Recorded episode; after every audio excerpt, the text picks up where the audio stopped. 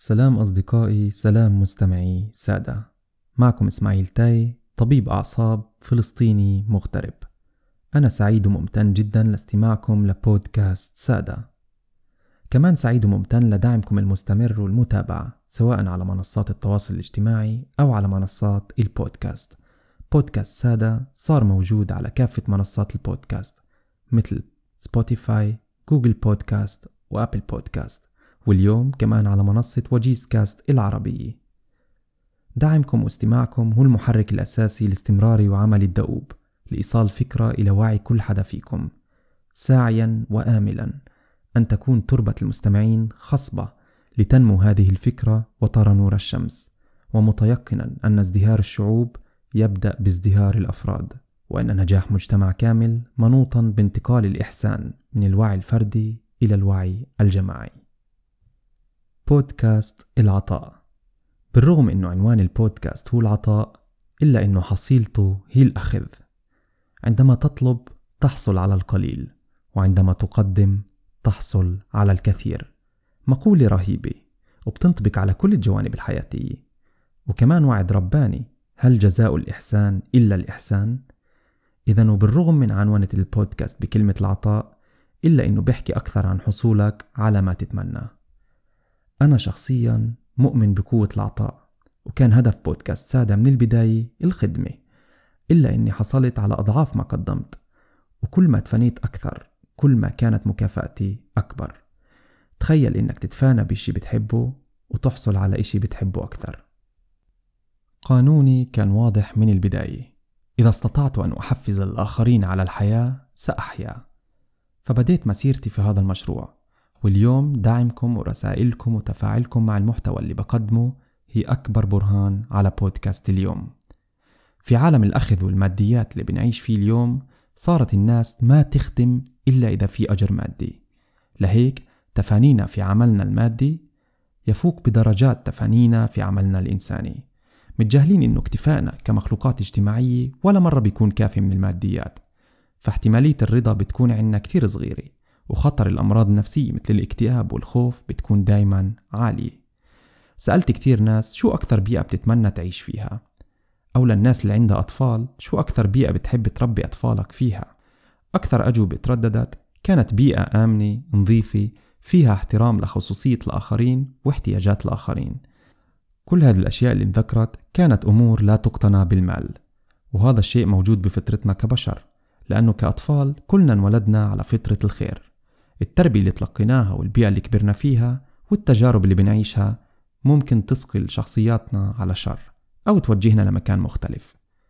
نفس الأشخاص اللي بتطالب بالأمان والنظافة واحترام خصوصية الآخرين واحتياجات الآخرين تبين لما سألتهم كيف بيساهموا بتحقيق نفس المطالب إنهم نفسهم بيعملوا أشياء اللي بتتعارض مع مطالبهم. وأنا صغير كانت أمي دايما تحكي لي لما أكون كثير حابب إنه أغير إشي بمحيطي حرر من حولك ثم انطلق. والمقصود عشان أحصل على أي شيء بالحياة وأحقق مطالبي لازم أبذل جهد معين. وإذا بدي جاري يتحملني لازم أتحمله. وإذا بدي بلدي تظلها نظيفة لازم أحافظ على نظافة بيئتي ومحيطي. وإذا بدي الناس تحترم خصوصيتي لازم أنا أحترم خصوصية الناس. ما بقدر أطلب وما أقدم. وما نيل المطالب بالتمني ولكن تؤخذ الدنيا غلابا. وما استعصى على قوم منال إذا الإقدام كان لهم ركابا. أحمد شوقي. الإقدام على الأمور. الإقدام على الأمور. تخيل معي مجتمع كل أفراده عندهم إقدام على الإحسان. إقدام على نظافة البيئة والمحافظة عليها. إقدام على صدق المعاملة. وبما إني ذكرت الصدق هون لازم أحكي شغلي الصدق هو مفتاح كل الصفات الحميدة الثانية. مصداقيتك بتحدد هويتك وأحق الناس بصدقك هو أنت. كون صادق مع نفسك في كل ما تقدم عليه ولا تجعل المراءة محرك أفعالك. نرجع لموضوعنا. السبب اللي خلاني أسجل بودكاست العطاء هو عيلتي وأصدقائي وأنا بفضل الله محاط بأصدقاء وأسرة يخجلني عطائهم سواء لمحيطهم لمجتمعهم أو لدينهم. عطائهم مش مشروط ومش محدود. وأنا ما بقصد العطاء المادي فقط لكن العطاء العاطفي المعنوي والأخلاقي. في مقولة لازم أذكرها عن العطاء. دايما أعطي بدون ما تتذكر ودايما خذ بدون ما تنسى. الامتنان يا جماعة للي فاتوا بودكاست الامتنان نصيحة تسمعوا. مفهوم العطاء والأخذ كثير مهم لأنه الأخذ جدا أسهل من العطاء لكن جماله بدوم لفترة جدا قصيرة.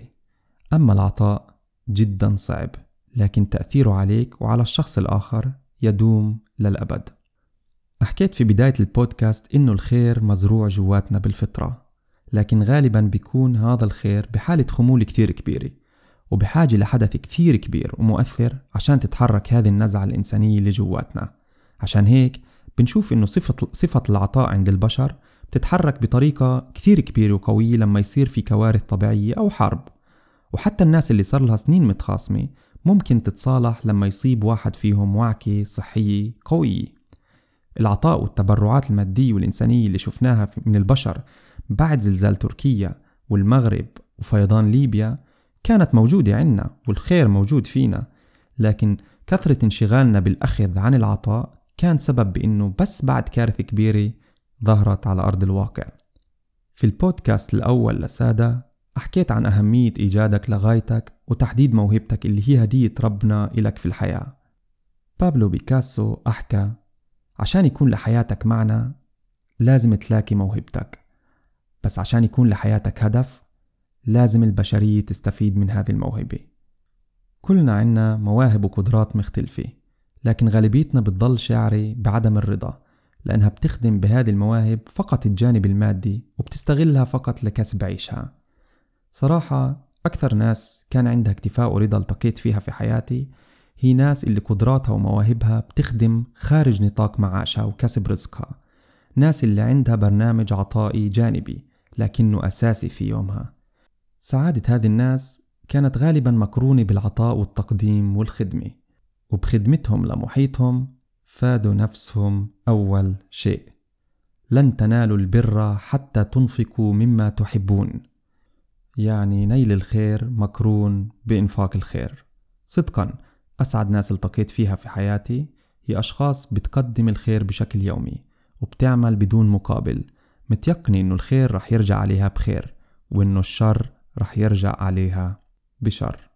في محاضرة لجوردن بي بيترسون clinical psychiatrist وكاتب محنك أحكى فيها إنه خلال مسيرة عمله مع كثير من يافعين ومراجعته لماضيهم محاولة منه إنه يفهم مسببات وحيثيات المشاكل اللي بمروا فيها اليوم اكتشف إنه كل شر بيعيشوه اليوم في إله شر اقترفوه بمواقف شبيهة بالماضي. يعني كل عمل سيء بتعمله بحياتك رح يرجع عليك بنتيجة سيئة بالمستقبل حتى لو بعد سنين كثير طويلة. يعني قانون الاستحقاق مش عبثي بتاتا ومقولة ماضيك يحدد حاضرك وحاضرك يحدد مستقبلك كمان مش عبثية. إذا العطاء هو سر السعادة والرضا الحقيقي.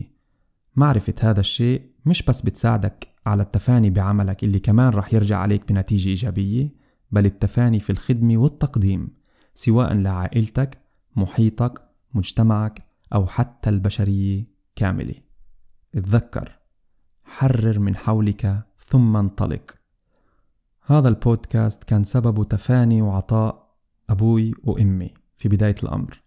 ومن ثم أصدقائي لذلك وبحكم الامتنان أنا جدا ممتن لهذه الهبة وبحكم العطاء قمت بتسجيل هذا البودكاست.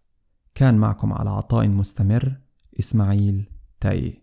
حتى بودكاست آخر كونوا على عطاء سخي. سلام.